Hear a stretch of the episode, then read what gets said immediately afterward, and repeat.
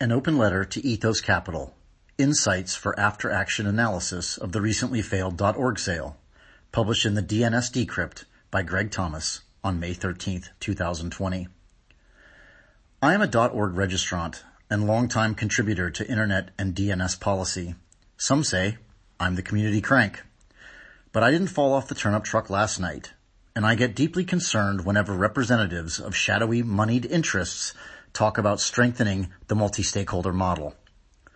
My concern is particularly heightened when said representatives of shadowy moneyed interests make such statements in the context of having been denied something desired.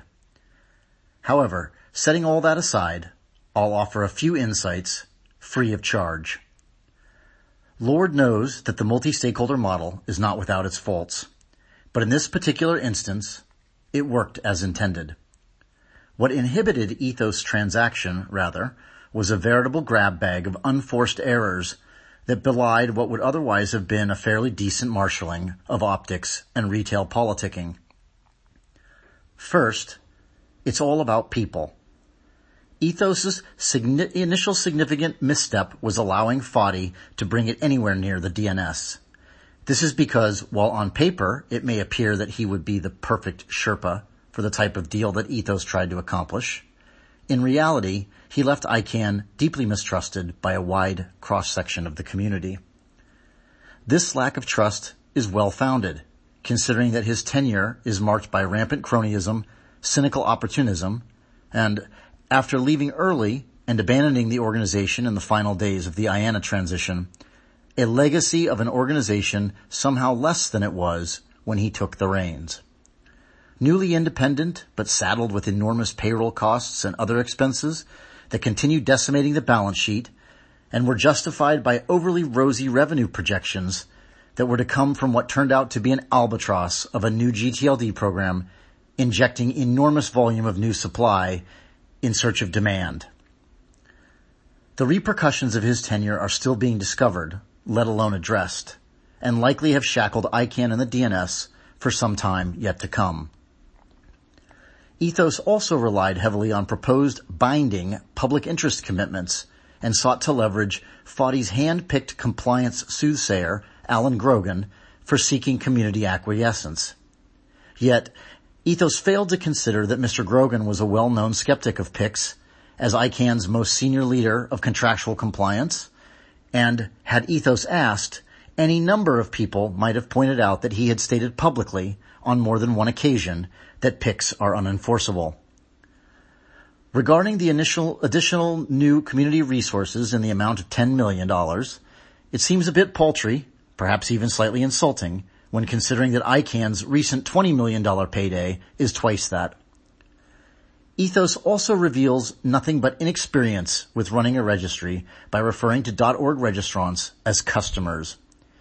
At least for the legacy registries, registrants may be users, perhaps, but they are not customers.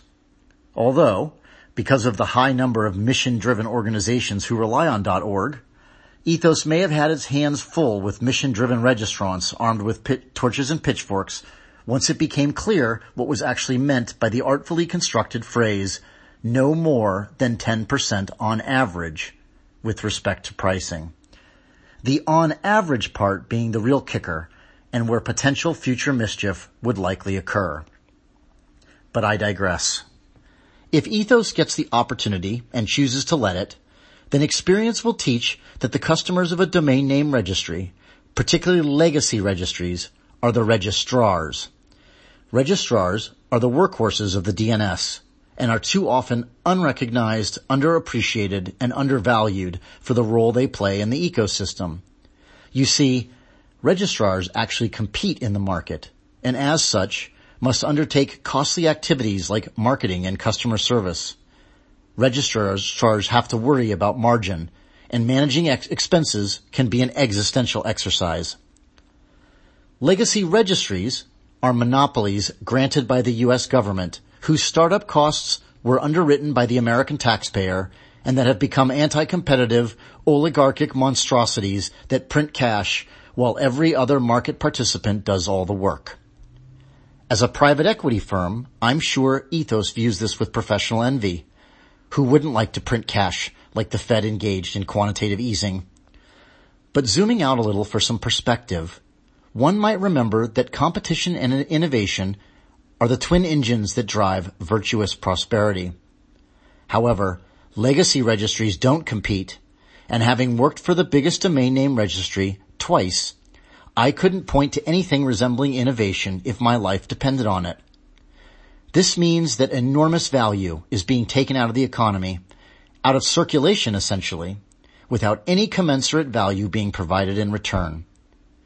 In our global new normal, where recession is the optimistic view, how much longer will such economic injustice be overlooked before Leviathan reaches out its heavy hand?